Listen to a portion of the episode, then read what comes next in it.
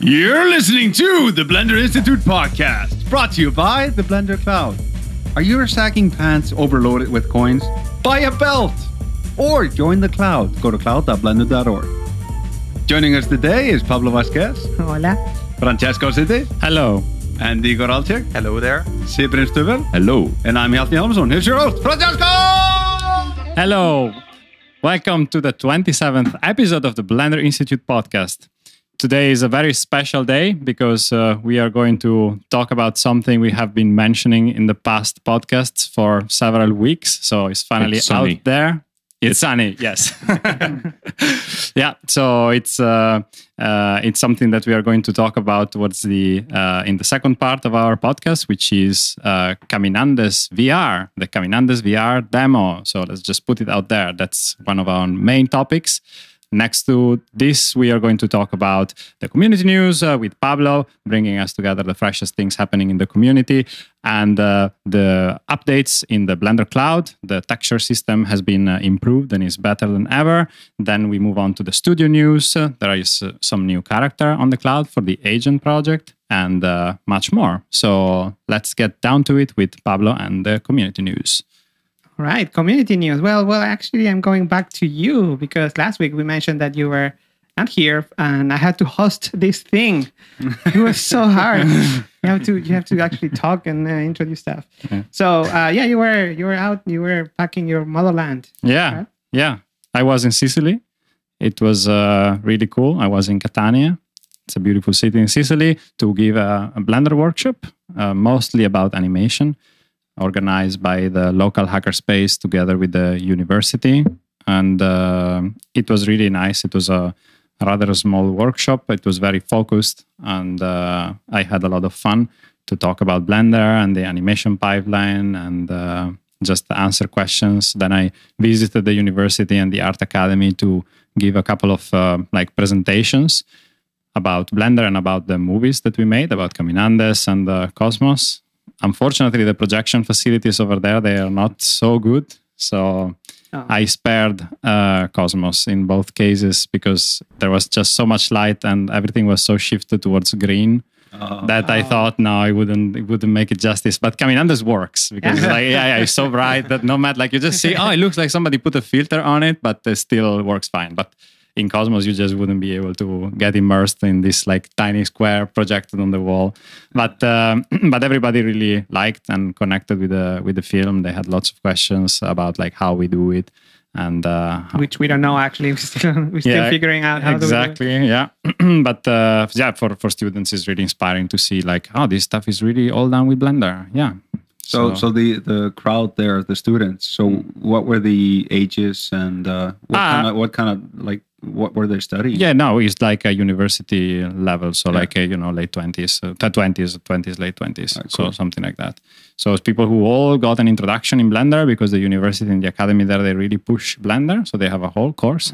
So it was like a class of uh, 50 and in total there are more than 100 students that get uh, trained with blender. And then i was watching the lecture and they were learning how to texture and they all have blender there and they unwrap and they put the, the, the vertices around and do uv mapping. And everybody's learning and it's so cool to see that like i imagine most of the schools you know giving training with proprietary software and uh, having you know you have to get the software and install it and, then at home you cannot use it and uh, and there it was done with blender so everybody had their laptop and they were Yeah. doing it it was really good to see that there is a lot of people learning computer graphics with it and uh, yeah so And everybody had Italian versions of Blender. no, but the training was in Italian, so like Ah. yeah, you have all the, the yeah all the actions in Italian, and it was funny also to see. I haven't seen that in a while, so Yeah. but it was great. So it was a great experience. I'm happy I was there. I'm So- happy to be back. It was the first time they ever uh, start. They ever did something in CG in Blender, or Yeah, yeah. Like the the course is an introduction, Okay. so people start with basically knowing nothing, and Okay. they end up uh, they go and, out. and did you like? Did it look like people were understanding? Because I mean, there's the uh, the the the, the always the complaint about the the user interface that it's not intuitive and not easy to learn. How did they deal with that? Yeah, they use like the most default things with the right click select and the default interface, everything default, and Well they done. just learn it and they do it step by step. And uh, it's, uh, of course, a lot of credit has to be given to the trainers and to the teachers who really design the course so that is done in good steps so they actually can see, repeat, and learn many times until they are able to do it themselves. But even when I was doing the workshops, uh, mono, most of the students they were coming from uh, that basic training, and uh, they just knew their way around how to how to navigate. Everything was uh, natural to them.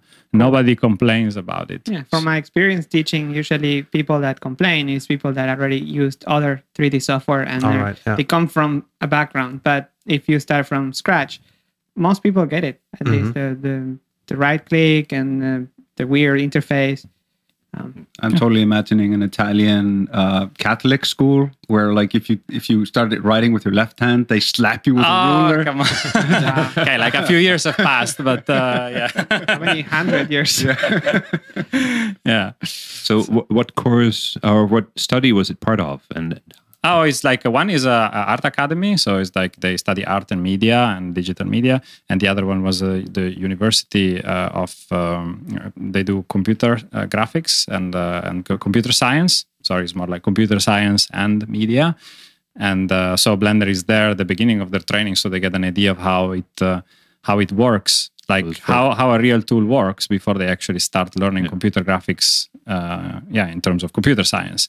So it's really cool because uh, it was two very different audiences, right? I was really very technically minded, technically focused, and their questions were really a lot about like the software and the technical challenges. And in the art academy, it was more about the art. How do you get to do all that art and things that look nice in Blender? So it was, uh, yeah. So those were the, the things. Cool. So next releases Blend for Web, this awesome open source platform for uh, interactive online 3D experiences. Got a new release this uh, this week, uh, 16.05. So among the main things they release is a it's a user interface to set up head-mounted displays. So Cool. VR Cool. stuff, yeah, it's so hot right now, all over the place, and for setting up gamepads too. Uh, so they made an interface for that. There's a new API for replacing images during runtime, so you can replace images. And uh, new additions to the logic editor, materials in the library, and a bunch of optimizations and things that you can see on their blog. Uh, there's a link on the description. So congratulations to, to Blend for Web. yeah, Uh, congrats. Yeah, they, they they gave a talk last year at the Blender conference, and it was pretty pretty fun to see. It's Yeah. amazing. I don't even know where to start. Well, Mhm. if if we ever decide to remove the Blender game engine from should be, Blender, I, I think that this is a pretty good uh, replacement. Yeah, I mean, it just plugs into Blender. It's very easy to use. It it's has an add-on even, so you can just oh no Blender Game Engine. Okay, just don't use the add-on. yeah, So add-on, yeah, exactly.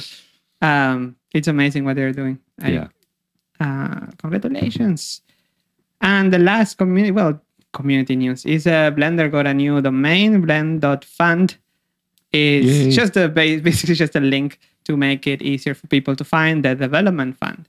This this uh, monthly subscription that you can get in order for the Blender Foundation to hire full-time developers or uh, have part-time developers or as right now there are nearly uh, no there are three developers that are almost full-time so if you join then blender foundation can hire more people to get uh, fixes and releases and all of the boring parts and Yeah. some fun development too. Yeah, exactly. It's uh, important to mention that the development fund is there to ensure the continuity of the Blender project. So, not a lot of new development happens there because development doesn't happen in a sterile environment with the three developers uh, on their desk writing the software. That we do more in the studio and thanks to the cloud. But of course, a lot of people are using Blender and finding problems in their own productions and uh, the Blender Development Fund is there so that they can be supported via the open source project. So that then the fixes that the developers make for those issues they go back in Blender and the whole worldwide community can benefit. So if you use Blender in your own productions, you should definitely consider at least a symbolic subscription to the development fund because is really what makes Blender work in the long term for everybody. So that is really cool. Yeah, and makes it stable and it makes sure that the releases are coming out because bug fixes probably are not the most fun part and somebody has to do it. But uh, they're also, the, some of that money also goes to new development. Like Alembic is the latest grant uh, by the Blender Development Fund. So it's um, it's both sides. You get fixes and you get new stuff as well. And uh, that- it doesn't really need it's a huge amount of money. There's like a five euro per Yeah, month there is all ranges. all ranges. You Yeah. can go there. You can even if you have a company or a studio and you have a higher uh, um, subscription level, you can even put your, your Company name there. there, yeah, yeah, your, your company link name and and your link even to your so you can show it off and Be proud. tell your friends, "Hey, I'm there. that's me, mom." um, so that's it with the with the community news. Now more towards the Blender development news. This week we had Julian, we had um, Severin in the Blender development community. Julian Eisel. Eisel, Julian Eisel, Julian, on a two-day sprint here at the Blender Institute. He came on uh, Sunday, and then Monday morning he was already here, all day pretty much talking with Don about the Layer Manager, his project on this summer of code. And we talked about it during lunch and in the afternoon and every all day and the day after Tuesday also we talked about it and there's some really good stuff coming out of there.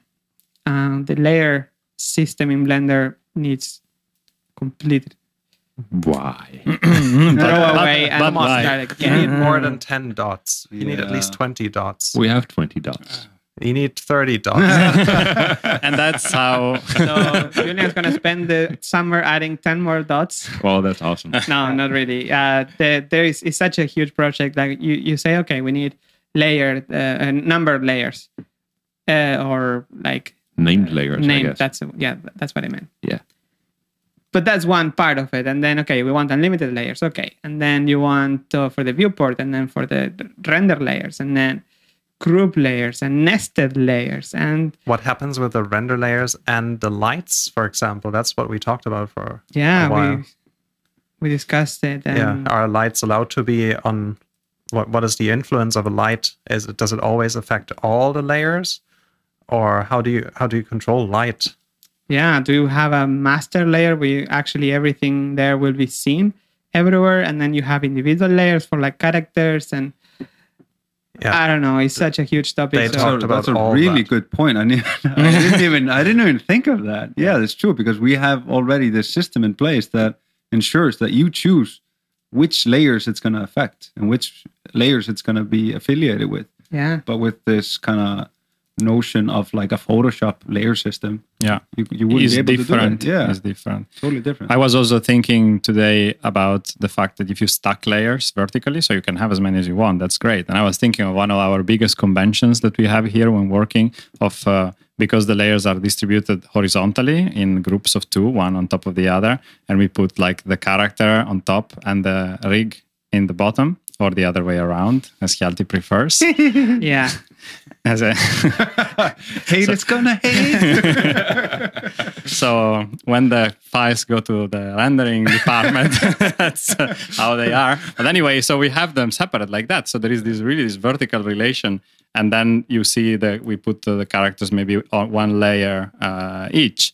And if you start piling them up vertically, that thing is not really possible in the same way anymore. So you have to find out another way to do it. So- Yeah, or you use nesting. Yeah, exactly. You You- use like all the rigs and all the rig helpers and stuff. You put them in a group or layer group, I guess. Yeah, yeah, definitely. The layer mm-hmm. character and the layer character inside the layer scene or So yeah, it it becomes a lot of nesting. So you can extend a lot, but then it also like it goes in two dimensions, and Yeah. yeah, uh, yeah. So it's uh, it's very challenging, and we hope that he's gonna publish some documentation, like some uh, design proposals soon. from what it can. Yeah, Mm-hmm. yeah. Don mentioned that on, on Twitter that he was going to prepare some docs for that soon, which would be great. So far, there is a branch for this. There, it, it's on some Git, so you can get it even.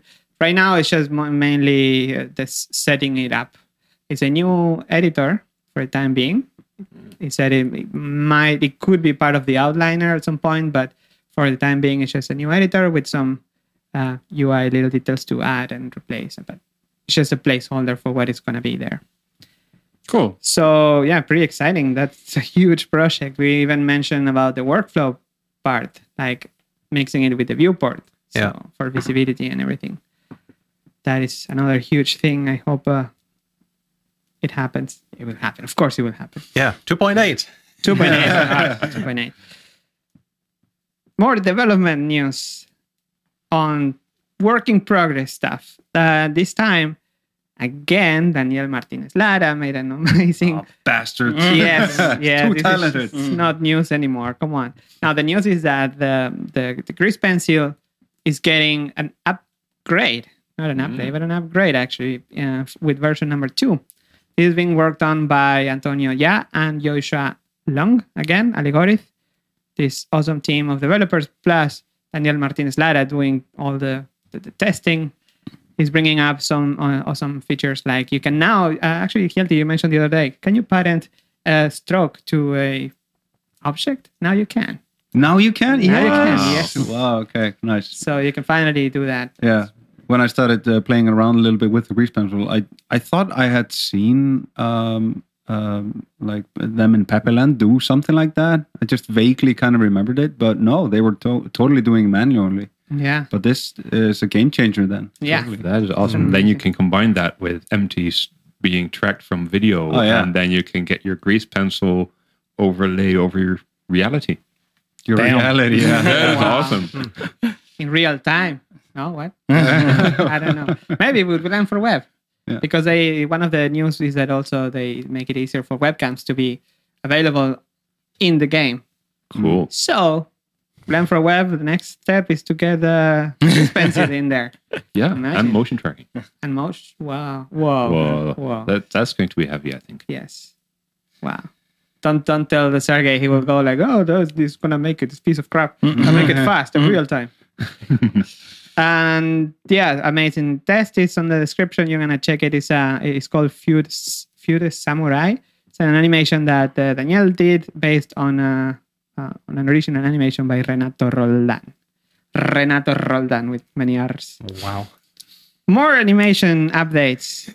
This time by Aligorith again. The, Also, I don't know how much time he, how many, how long are his days or something because he also worked not only on the Grease Pencil stuff but also on two new uh, tools for animation: are Pose Sculpt and Pose Sketch.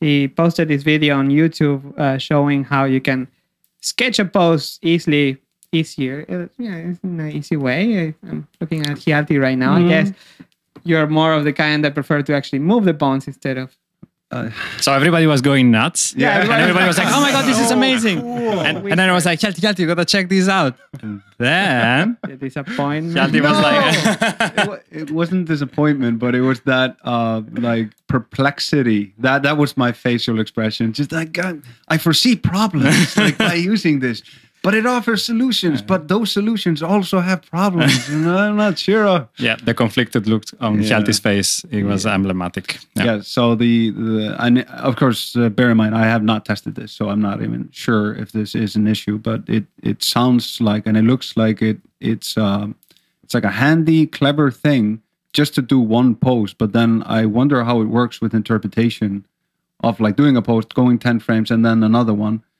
uh, because you, uh, you usually if you freestyle it in that way, you get these weird quirks where um, an arm might rotate the wrong way, like the long way around until it hits the right position.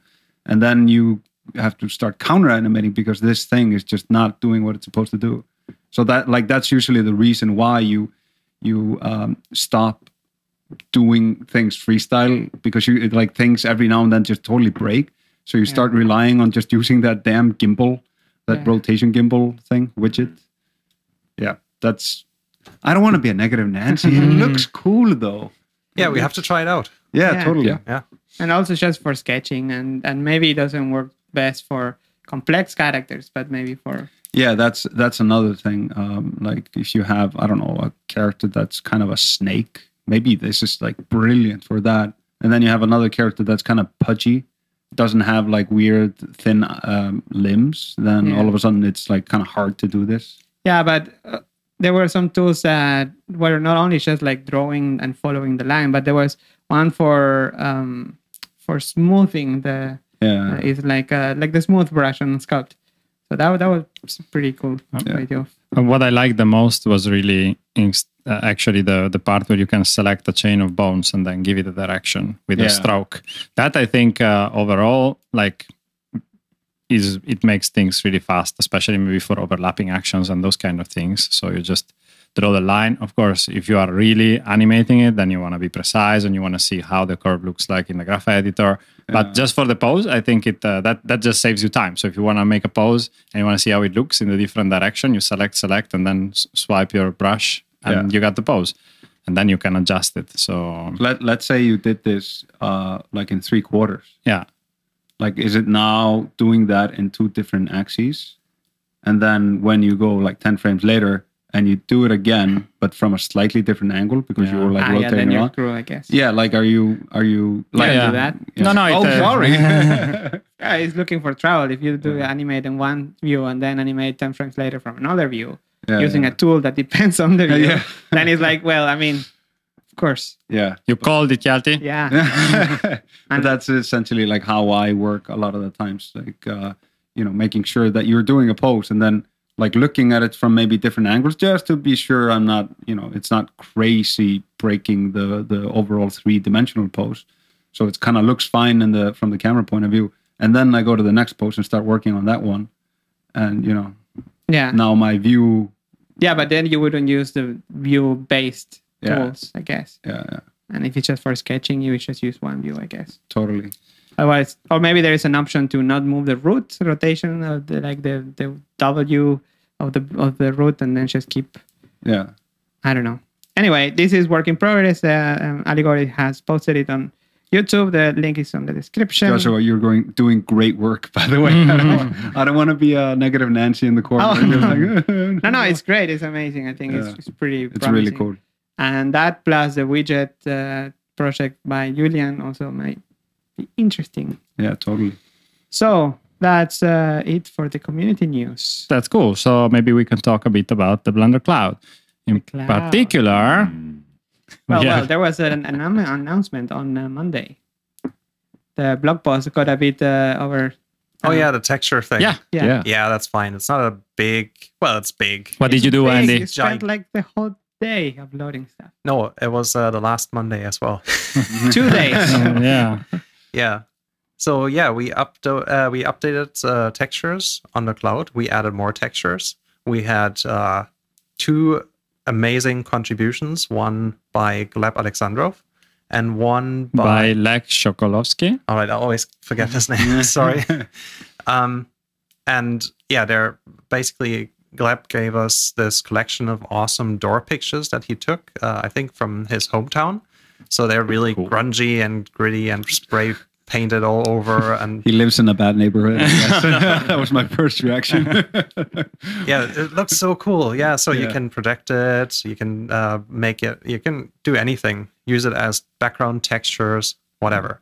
Yeah. And then uh, Lech, Yeah, he Lech, uh, like he gave us uh, this huge vast collection of bricks so Cool. so so many many different types of bricks Yeah. Num- n- how, many, how many? Just give it, just give it a. 100 and like over a 100 i think Wow. we got all kinds of bricks. Big bricks, small bricks, long bricks. You got everything. How many? One brick, two Yeah. bricks? I give you bricks. that's true and not only like every brick pattern has uh, a color map a displacement map uh, normal no sorry a bump map ID. and an ID map, which is uh, really handy if you want to give uh, bricks different colors based on their pattern. Oh no Wow. way! That so is that is awesome. five maps, 100 textures. So Yeah. it's 500 new Yeah, and I had to upload those one by one, one. by one, Mm, yeah.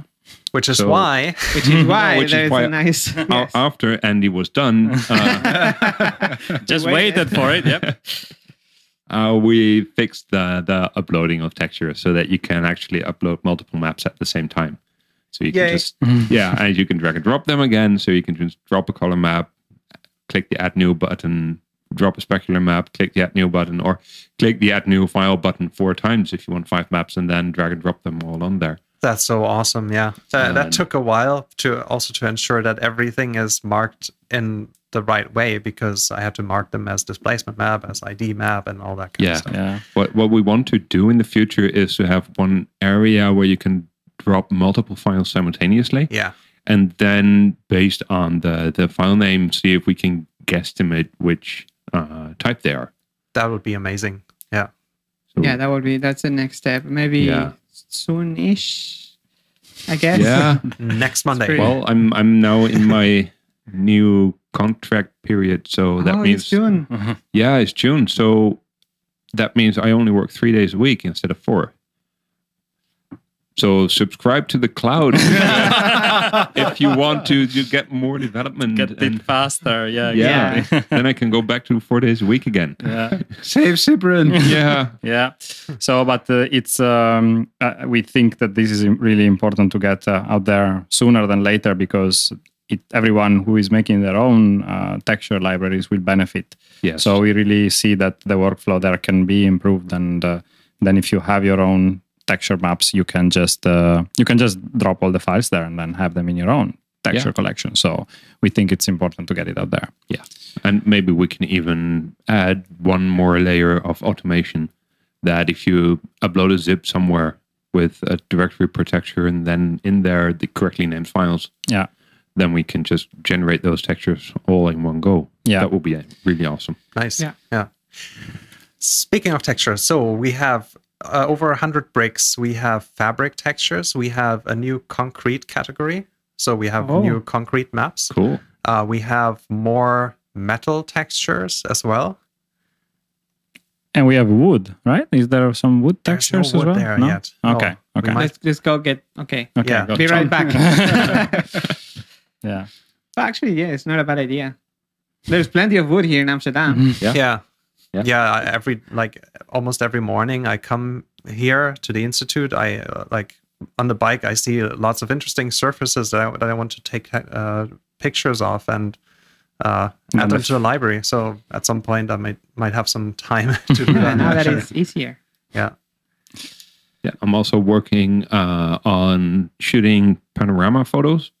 Um, I, I've done that for a long time already as a hobby, and I'm now looking at producing HDR panoramas from that. Wow. So as EXR files. So maybe sometime in the future, we can actually go outside in Amsterdam and shoot HDRI Ah, panoramas. nice Wow, that would be great. Yeah. So we can remake uh, Tears of Steel. Yes. Wait, that happens in Amsterdam? What? Wow. Amsterdam.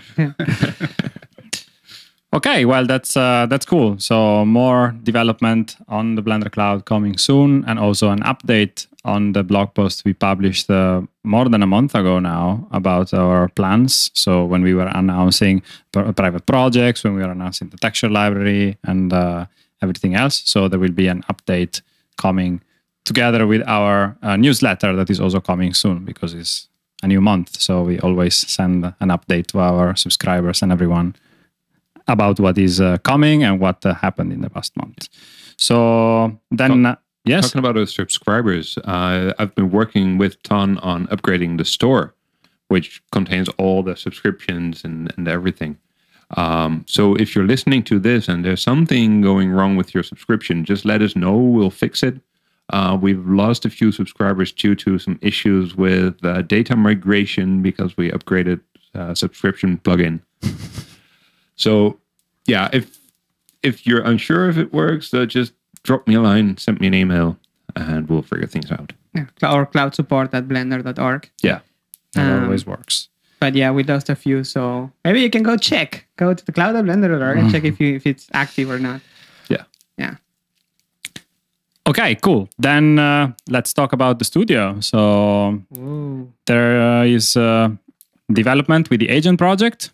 I heard from the last uh, from the previous podcast that uh, some new character was being worked on during the past week for the agent. So Yeah. Andy, what happened? Well, out of the blue, last Monday there was uh, Yeah. there was the, the, there was this thing that popped up. Hey, let's uh, instead of working with three characters that we have, let's just add one more character because it would be way too easy to finish stuff in time for Annecy.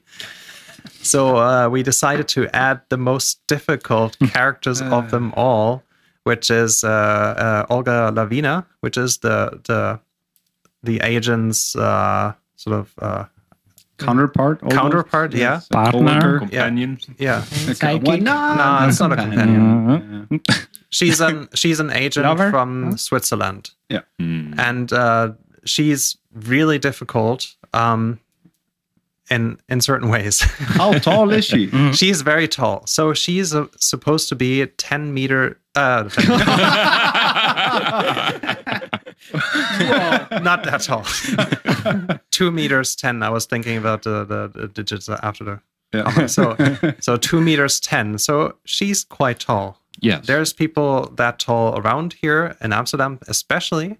It's not that common, but also like in the comics, it looks it tends to look ridiculous sometimes because I mean she's huge and the agent is just a normal, regular sized human being. being. Yeah. How, how tall is he? Uh, 180? 180, 180, I something. Oh, like that. that's yeah. even smaller than average Dutch. That's four centimeters smaller than average. yeah. That's that's without the hairdo. So the hairdo helps Yeah. out a little Yeah. bit. And Olga, this is with or without heels? Um, this is without heels. Yeah. So I mean, we we might have to look at. Uh, I mean, we didn't rig her yet. We didn't animate her yet. So last week I I started blocking out the the mesh and everything because um yeah it's extremely diff- uh, difficult and different from like we're taking a, a different approach with this interpretation of her um, in a way that we're going for like the whole universe that we're going for is more um, believable in a sense than a straight comic book adaptation would be where every character is really a cartoon and is an exaggeration. So we are really trying to stress the fact that these are real characters and uh, we can relate to them I guess um, another word for it is they're a little bit more grounded. So the design and overall choices are just a little bit more grounded. yeah exactly And even within the comic books, there's a lot of, I mean, they were made over a period of decades. So even within that, there's a lot of variety going on in the style.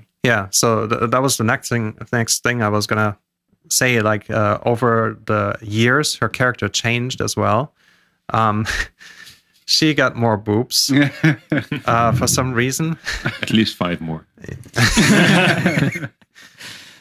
Anti gravity boobs. something Yeah, something is wrong with my language thingy today in my in my head i can't talk anyway so uh, yeah she has a, a slightly larger uh, breasts Breasts. Yeah. in in the latest uh, installments of the comics, and uh, we thought that was just a bit too cliche and a bit too sexist, and uh, it would also be really difficult to animate. I mean, because uh, yeah. Should- Nobody knows how balloon No, breasts. It's been a while move. since I've seen any. No, I have no idea. Just, just give it to Juan Pablo. Yeah, Yeah, make he'll a be different blend rig for each boob. The amount of 2,000 jokes pounds. that Hjalti's been cracking out regarding this topic, you guys cannot even imagine. So this is just a taste. This is nothing.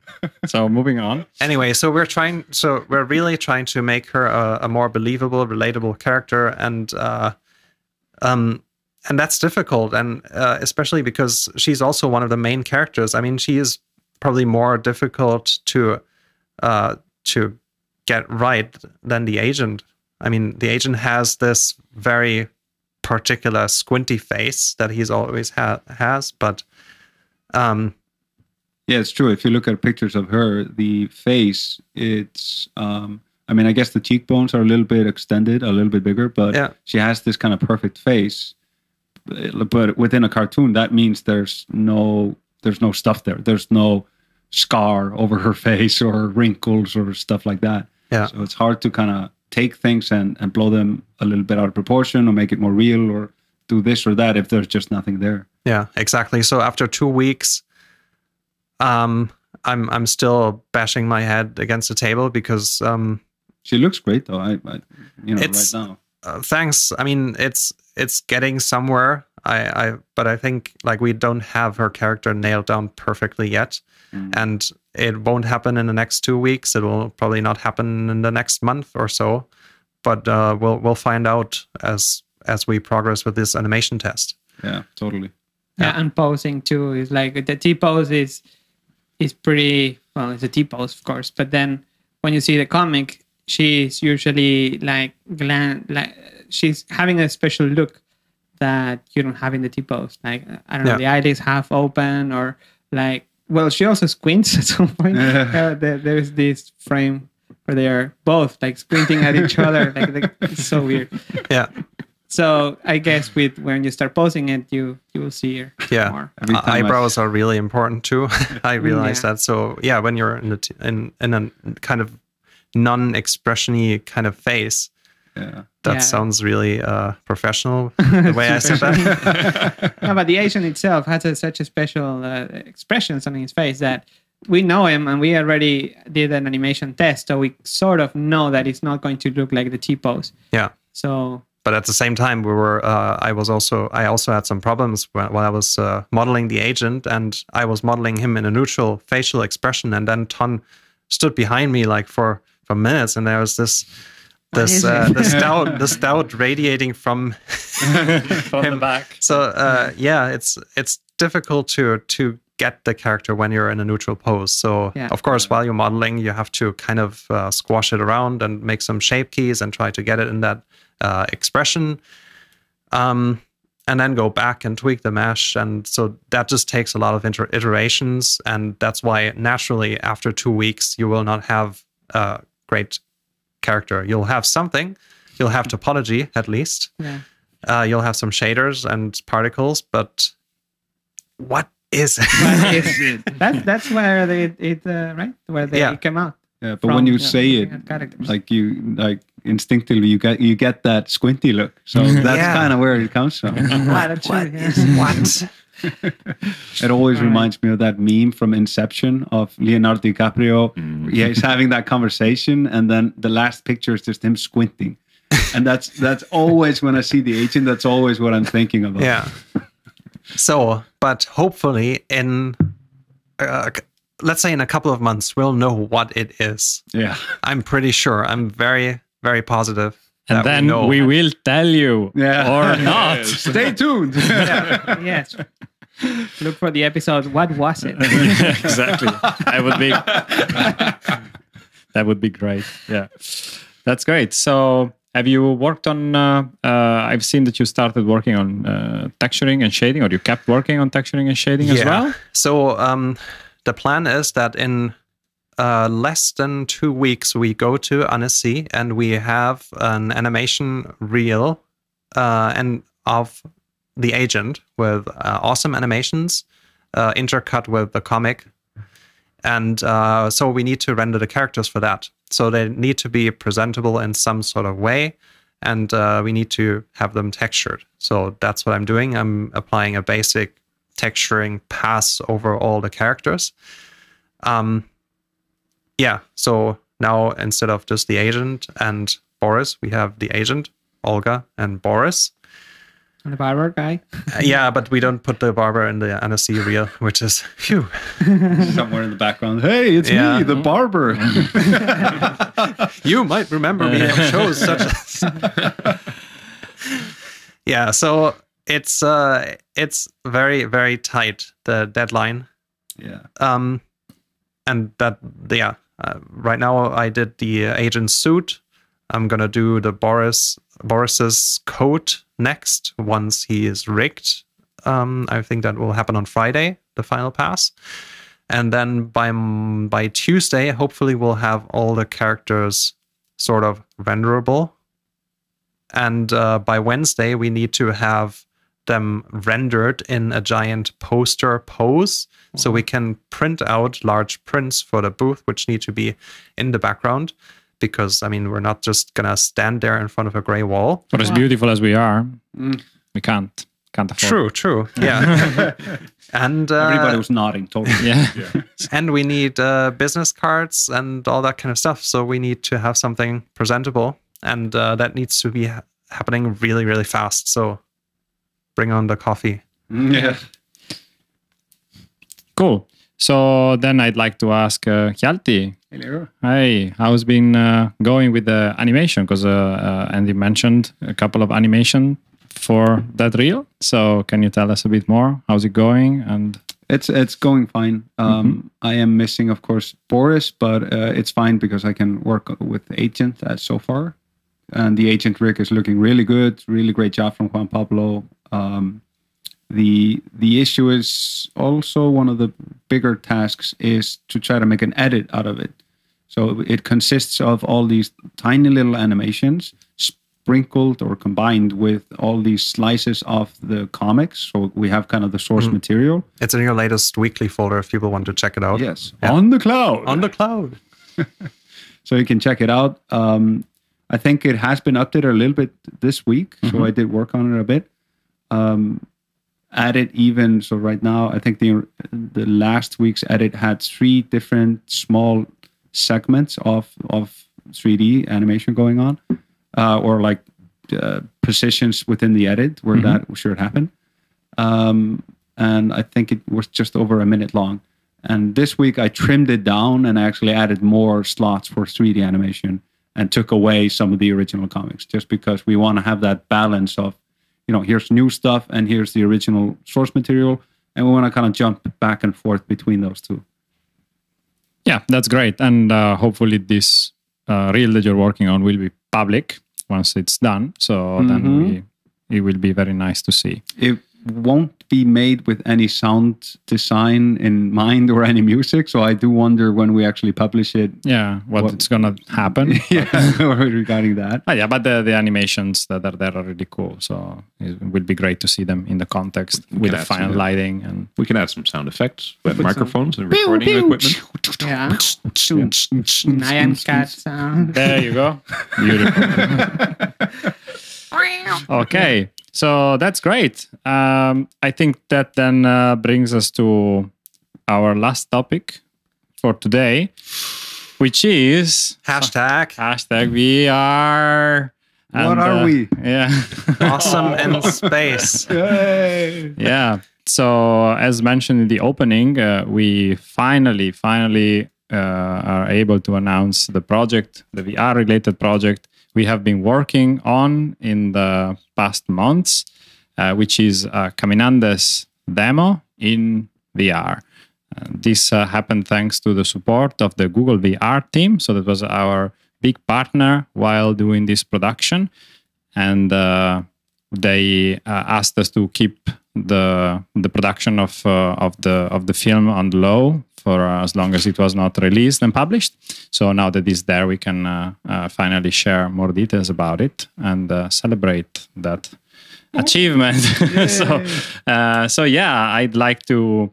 Uh, just make a little recap of uh, what happened and when it happened so that then if uh, you guys listening to us have questions about it and want us to talk more about VR, we can do so in the upcoming episodes of the of the podcast. But I mean, we, we talked about VR while we were doing it, so Definitely. you might have realized this sudden uh, interest. yeah, exactly. So, but like you know, if you have uh, specific things, uh, specific questions. So, anyway, just to give a little bit of uh, context uh, and then uh, hand it over to uh, mostly Hjalti and Andy. Um, in uh, uh, I think uh, after the release of Caminandes, we started discussing with the Google VR team about the possibility of experimenting with what we just made, which was the Caminandes episode, in in and, and releasing a version of it in for VR, which basically for Google means YouTube 360 uh, stereo video that can be viewed with a Google Cardboard, which is their platform for uh, for distributing VR. And uh, we got uh, their interest, uh, and they supported us uh, in uh, several ways. Um, most notably, they gave us well, they supported us in the production, like financially, and of course, they also provided the rendering backend. So they gave us some computing power to render the high resolution images that come out of it. So after we made this deal, then we started the production, and we immediately had some. Challenges and uh, interesting um, yeah interesting things to figure out for example how do you tell a story in vr how do you transform what we had in our traditional 3D animation into something VR. And that's something that Hjalti started looking into because, uh, yeah, he, he was uh, looking forward to it. So he dived immediately in that. Yay. And uh, he discovered a lot of things. So, Hjalti, can you tell us a bit more about the process, Yeah. how, how it went? So we were aiming for 30 seconds, uh, and the the most viable section of the short film uh, seemed to be the the opening shot because it's pretty stationary and it's already like 20 seconds or so, and it, everything that happens around it uh, up to the 30 second mark is like could hypothetically be told with like one narrative from one position uh, even though like it would never really capture all the story beats. Like there's just no way. There there's always going to be something lost in translation. Uh, we tried some different variations where we were just testing out what uh, what about if we just allow the flow of the cut to be there? So we just cut to another camera. And um, in vr that doesn't work that great. It didn't bother me but a lot of people it does bother them people with motion sickness i guess Changing cameras all yeah, the time. Yeah. yeah switching cameras up especially i can imagine if if this were a really if we had picked a moment that was really fast paced like constantly uh, cutting to another shot every you know a second or two then yeah, I, I would imagine that people would start to feel a bit woozy you know especially if you're like on the train cart Yeah, that's rolling something we talked about, yeah, like the mine mind. over the berries. That Yeah. would have been yeah, Yeah. totally. Yeah. and then I mean, if you're, you're if you can turn around, so if you're not turned towards the action, you would just see a cut. But for what reason? Yeah, Like, exactly. you don't That's also one of the issues. If if you are within a you're within a particular shot and you have this 360 view and you want to look a little bit to the side, uh, that's when the trouble happens. Because if you're looking not exactly at where the where the main action is supposed to be, which essentially is where we focus the camera, um, because when a cut happens, it's cutting for that rhythm of the thing that happens that you look at. So if you look at, at the correct thing and you that cut happens, then it actually should, you know, it shouldn't be that bad. It should relatively help out a bit because um, you know the little penguin is running towards you, and then you cut, and he finishes his run in the next cut. And it feel like it feels like oh, okay it's a continuation and i don't mind that you know i'm i'm right now at a different angle or whatever. But if you're looking anywhere else which in a 360 experience mm. is There's Yeah, a lot of else. yeah. there's a lot of potential for people looking in the wrong direction. Yeah, so you could have the we, we thought about having like a sound cue from one side, so okay, it makes you look that way, or you just reset the the view, like always make it. I don't Yeah. know if it's even possible. i don't think that's even possible No. no i don't So I you would have to make an edit that works. At least you Yeah. know that you always put the interesting content in a certain direction. So when the viewer starts looking at the content, they know, okay, the first thing happened here. Yeah. So then if you keep cutting and putting things there, then they are going to keep looking around that area. But you have to establish that. So depending on how long the video is, and uh, I mean, it was very interesting when we were looking into all these topics to see the little material that there is out there from other studios working on it. There are a few talks and presentations from, for example, the Oculus Story Studio, where they really dived into this kind of stuff. And it's uh, quite clear that still up to this uh, point, there is no fixed answer for it. So Yeah, really everybody's trying to figure things out. So we tried as well, and Yeah, uh, it was very, very interesting. So there is no real correct answer for this. Yeah, especially when you have a narrative that was never meant for this in particular. Yeah, You know, exactly. If, if we had been able to just make something from scratch, of course, like we, you know, there's no time, there's no time, there's no budget, no nothing. So, you know, it is cool that we could take something that's an existing material that we already have and try to adjust it. Yeah. Just as an experiment, and and not try to do like the entire story because that would have been just a nightmare. Uh, but a section that kind of lends itself okay to it. Uh, yeah, it was it was pretty interesting, and we I think we learned a lot from it. Uh, but to be honest, like looking at all the different VR stuff that's out there, yeah, it's true. Everybody's trying out their own solution. Yeah. None, none of it is perfect, and it all totally depends on what you, the story you're trying to tell. So some of them are way too um, like on the nose with it. Like you know, uh, a little you're in a dark forest and a and a, l- a little what do you call it light Light. light fly Yeah, Yeah, Firefly. need to firefly uh, like flies past you goes hey look at me woo and you know Hey, listen. Hey, listen. Hey, over there, over there. buddy yeah, or or they just make the rest of the environment completely uninteresting. yeah totally There's one of them where the, oh look at the left there's a dragon and Yeah. and then you look a little bit more to the left and there's nothing. Yeah, There's like yeah. a, a matte painting. even. yeah. Well, that's how we made it, sort of. Yeah. Yeah, well, but I mean, you still have things to good. look at, and you can you can look at Koro and look at the the rails, and still have some room. But this one was like completely focused on Mm. one thing. yeah Yeah, there is a, another topic also. Like this is more technical. Um, still with uh, with Hjalti, that uh, once we figured out how to put uh, this sequence together, so once we decided what action we wanted to have, then we actually had to do it. So Yes. this uh, sequence uh, in the original edit was uh, composed of multiple shots. So how did you bring them together so that they would work from uh, one new camera angle? so the question is hey could i just place a camera there hit play and it's fine Yes, No, the answer is no, no, no, really not. So, um, so to be fair, I think there are there are some uh, there are, there's some animation there that was reused. Of course, I mean, we I tried to salvage as much of the original animation as possible. I would say none of it is totally untouched. Uh, everything needed on some level to be Especially the part where Koro runs like a half a kilometer and then he has to run five meters. Yeah, exactly. Because in the original, uh, you have this edit going on where they're we're cutting back and forth between him running and the train tracks. Now, in order to do that, it's actually two parallel timelines happening. I mean, this is like editing 101, uh, where you're kind of cheating time a little bit. But then if you're there and you're in real time, then there is no cheating back and forth. So, you know, he only needed to run like 10 meters. And he could do it within two seconds or whatever. Yeah. So in that given speed. So Why running? yeah, exactly. Just walk there. Yeah, just walk there casually. There's no, you know, there's no rush at all. So yeah, that entire thing had to be re-coordinated.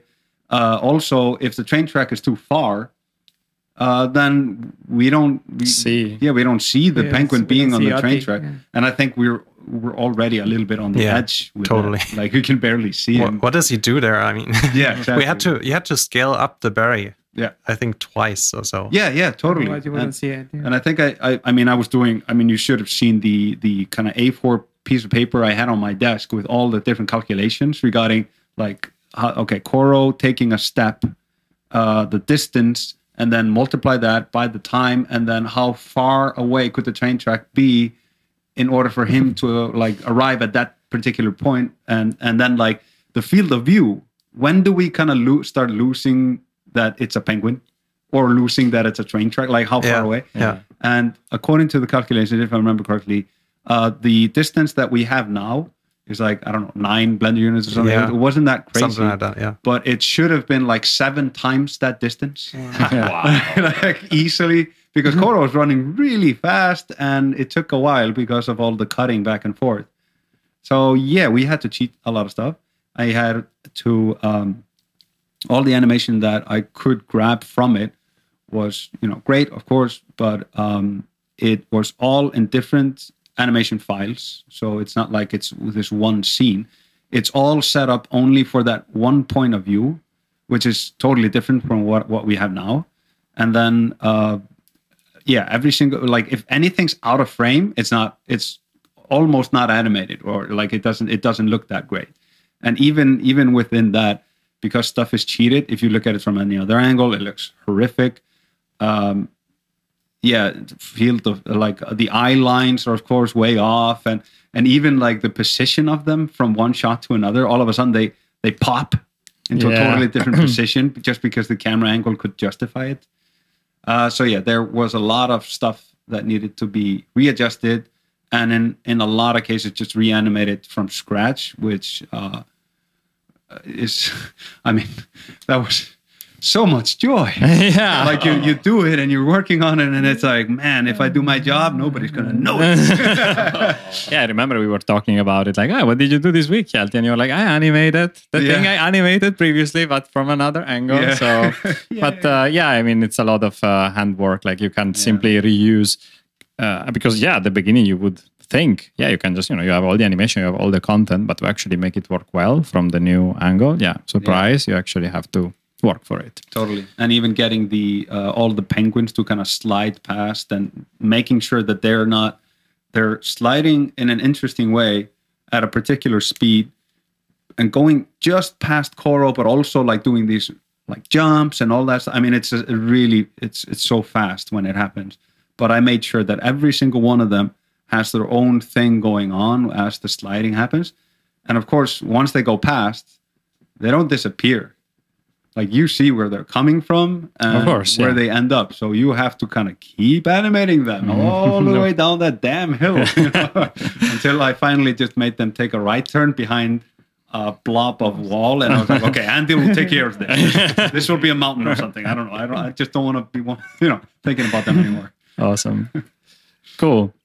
Well, yeah, that uh, there is uh, a lot that um, uh, happened also when we were trying to preview this in uh, in the animation. So during the production, we were joined uh, here in the studio by Joey Ferwerda, and he was also here in the in the podcast a couple of times. And uh, during that time, also Julian Julian Eisel came by, and uh, they were working together, um, bringing some of the work that Dalai made for a real-time viewport in head-mounted displays uh, for Blender uh, to us, so that we could also try and experience uh, working in uh, uh, VR from the viewport.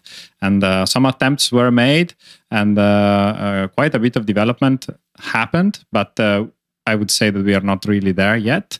So in the timeline of uh, which we did the production, we had the chance to test material, but then we actually went on with the production, and uh, there was still some work to do. So then they kept working It on was it. amazing, though. I Yeah, mean, uh, they they had the Oculus here, and uh, first we tested out uh, with the uh, with the add-on uh, in written in Python, and then I think uh, during one night or two night, Julian programmed it in C, and then it was like sixty times faster or so. totally. so that was just amazing. yeah yeah no no the guys uh, did uh, really something something cool and we hope that in the end it will be in uh, in master. Like it's uh, supposed to happen very soon. There are just uh, some tweaks and some code review that has to happen but uh, it, it has definitely a lot of potential so having them on board for the project and being able to see how it would work in a real production file that is not the, the, the you know really fast uh, game setup with uh, light textures and uh,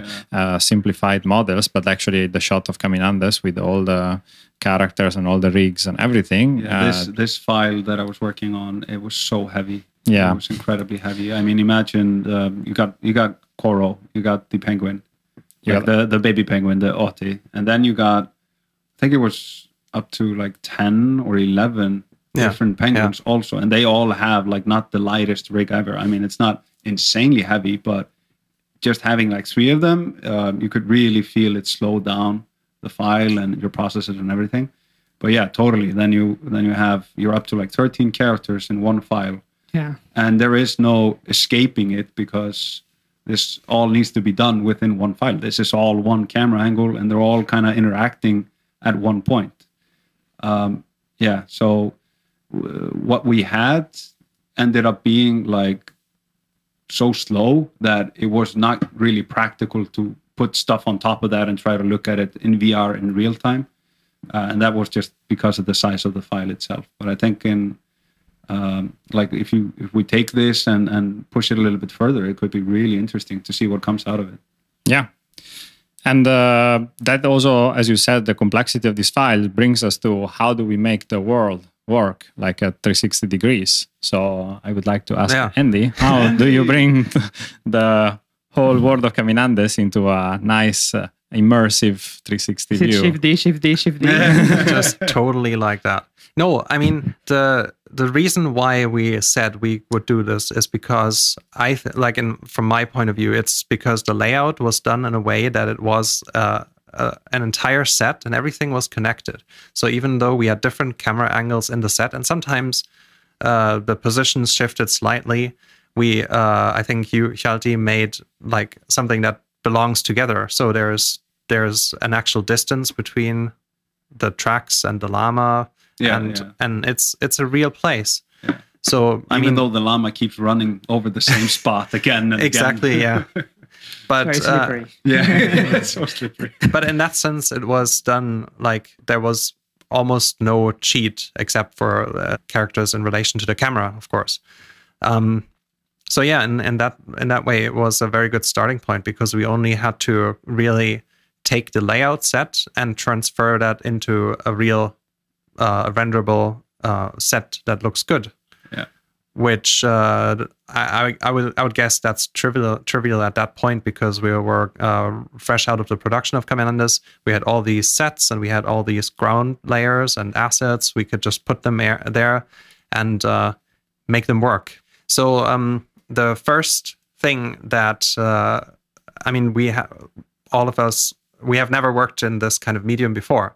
So uh, the first thing that I really uh, tried to get familiar with that was to take one of the shots that we had, uh, and that is already a 360 degrees environment, um, and and make that render in VR. And that was the cave environment because uh, there's this one shot where they drop into the cave and they drop uh, down on the tracks, and there's this huge spark flying. That was done as a as a 360 set, just because there is a camera pan happening there, and of course because we knew that at some point we would have to do something in VR. It was so cool. Yeah. to see that. So um, I I was able to render that. I followed a great tutorial from uh, Sebastian Koenig because uh, they are actually using the stuff to make VR demos, uh, and uh, I I I rendered out a 4K image in stereo and put it in their app. Um, and uh, I was able to look around, and that's totally amazing to to finally see kind of be immersed in the world. Of course, you're holding a kind of weird cardboardy thing with your cell phone in front of your nose while We're you're in the looking. future, man. We're living in the future. So yeah, it's it's still a bit clunky, but uh, yeah, that was my first kind of uh, um, get way of getting in touch with this world. And then the next thing that we try to do is uh, actually get the animation file that uh, Hjalti worked in and render it because it had some uh, basic setup. Uh, it had a ground level. It had different, uh, very nicely made layout materials where you can you can actually distinguish the characters from the background.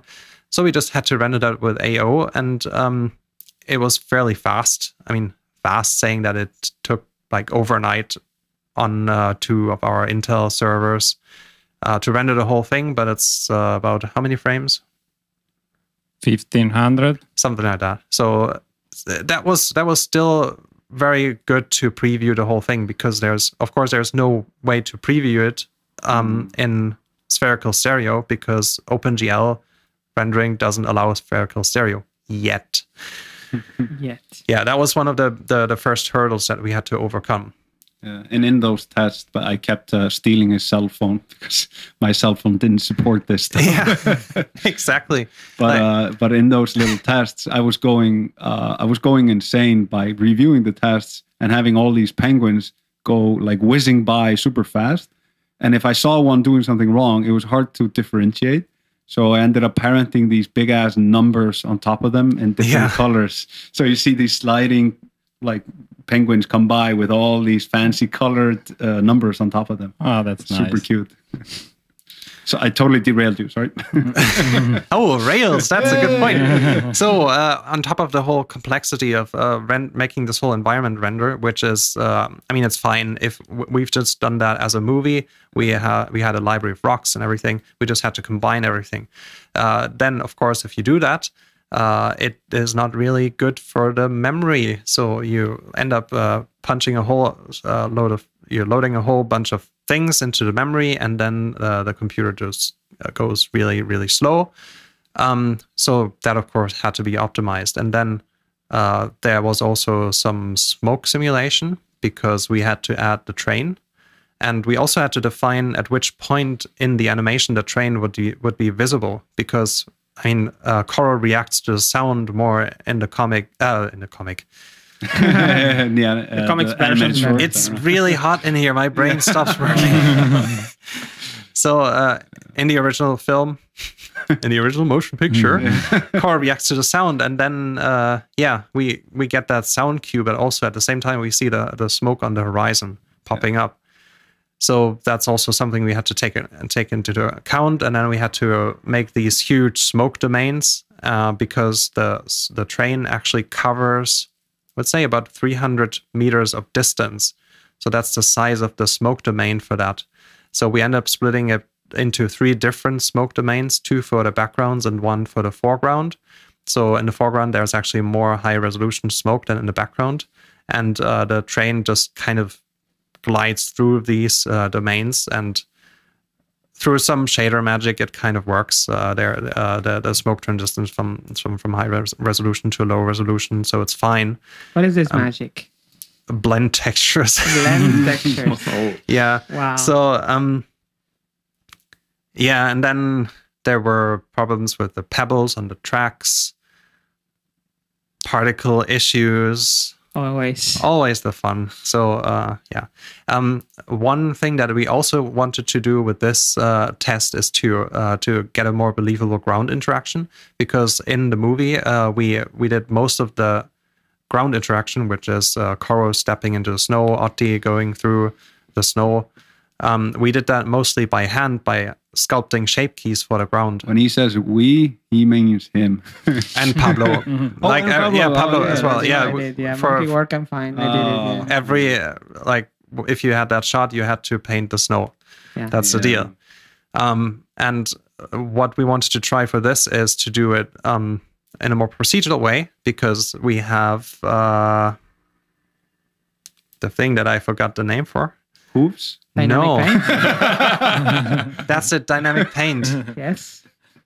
I'm an idiot. Sorry. I was thinking about like the part part of the animal that touches the ground. dynamic paint so we have dynamic paint and it's awesome and uh, we wanted to use it so uh, we actually um, well okay uh, i put like for each penguin there's a sphere and for each of Koro's hoofs there is uh, a little sphere that actually uh, interacts with the ground and it kind of displaces the ground when Koro touches the snow and that kind of stuff. And also when the characters slide over the ice, the ice kind of uh, gets uh, gets a little scratch. Yeah, Mm. and uh, that's something that's very it's very simulation intensive. But once it's done, um, it adds a lot to the scene. Um, totally. Since that was done, there were some improvements. Just a little thing. That Oh, yeah. Now, is, yeah, now it should be faster. oh yeah, right. Yes, I remember. Sebastian, yeah. yeah. Thank you. Sorry. What was I talking about? yeah, sorry. I all the no no no all the all the challenges and stuff. So uh, in the end, it was fine. It wa- just Francesco had to render it, and then it wasn't fine anymore because then you realize that rendering one frame is Well, but- nice. Yeah. A multitude of frames is not so nice anymore. crashes and stuff. Yeah, So, did you put any cool Easter eggs in it? I'll have to think about it. We put some Easter eggs in Caminandes uh, itself, the movie. Yeah. check out the production files on the cloud to find the amazing Easter eggs. Yes. Yeah. I don't think so. I forgot. Oh, okay. May, there, there might be there might be one. When people ask me, it's like, no, man, like ask the rendering team. I can't put anything in there.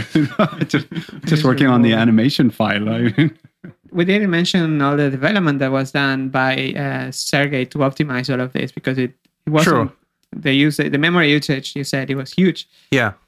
and he improves on BVH stuff right yeah there is the whole the whole rendering part of this i think is a kind of a separate uh, story because it uh, like from once the animation and uh, the rendering part were completed then we had the challenge of actually rendering this. And to make it happen within the the timeline we had to do like sergey worked a lot to make to make the whole process smoother. And then on top of that we actually had to render it on the uh, google infrastructure. So there was a, a lot of uh, the, the the classic render pipeline part that is uh, uh, that was uh, quite involved because the files were really large. We rendered at uh, uh, 4K by 2K Yeah. resolution In and- all directions, even. yeah, and it Yeah. was a stereo. So we had a lot of uh, very large frames, uh, and uh, the resolution was high. So the render times were rather high. So we had to try and optimize that.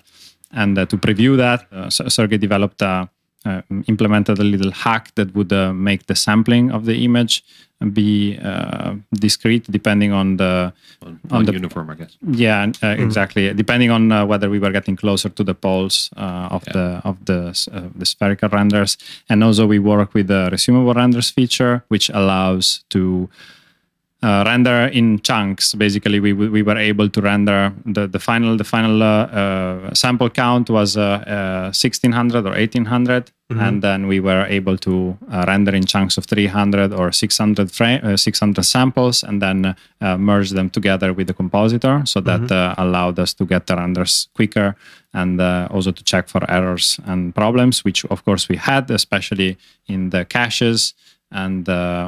Other like glitches and other things that normally happen when we when we are rendering. Smoke caches. Yeah, Yeah. smoke caches were 20, over 20 gigs, Yeah. I think. Well, not only smoke caches, of course, the dynamic paint caches also were not Yeah. working correctly. That's tiny. Of course, it Yeah. was tiny, but uh, we figured out that sometimes the trails of the penguins were not appearing because smoke caches were missing. You can Yeah. you can save inside of blend file, right? The dynamic paint if they're not too big. Or where I image think they're sequences- they're always uh, in the blend cache folder next to it. No, you can save them inside if you're not unless you use an image sequence. But if it's vertex data, and It's stuff, always can- in the blend cache. Yeah, it's like particles.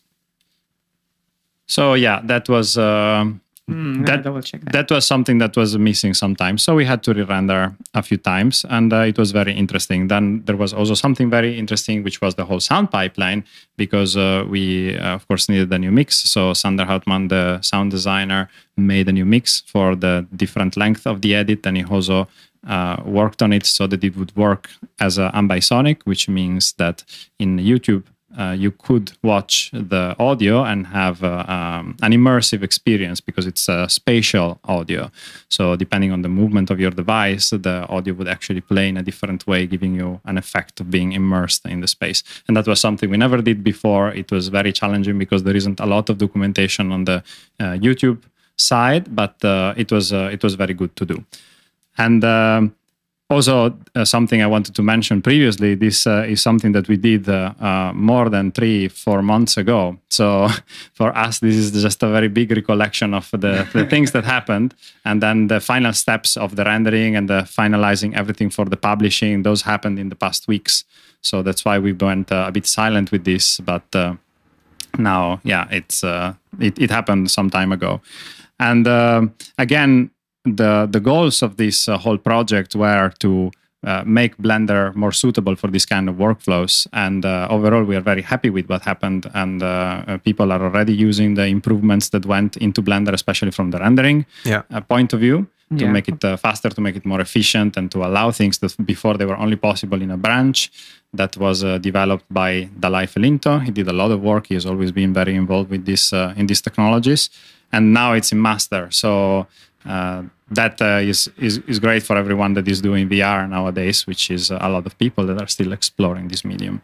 So we are very happy with how the project turned out, and uh, also with how uh, Google supported us with the with the production. And uh, now is out there for uh, since a couple of days, and uh, we hope uh, uh, people share it and look at it. And Check it out, share it with all your friends and neighbors and your neighbors' dogs and exactly people yeah. walking So- by. Get the files on the cloud so you can study how it's done.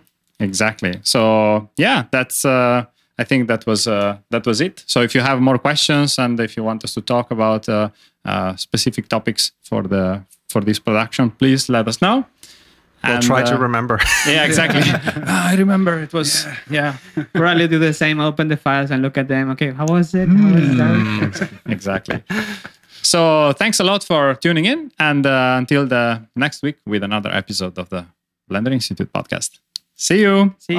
bye bye You've been listening to the Blender Institute podcast, brought to you by the Blender Cloud. Is your dancing llama lacking reality? Try virtual insanity on the cloud. Go to cloud.blender.org.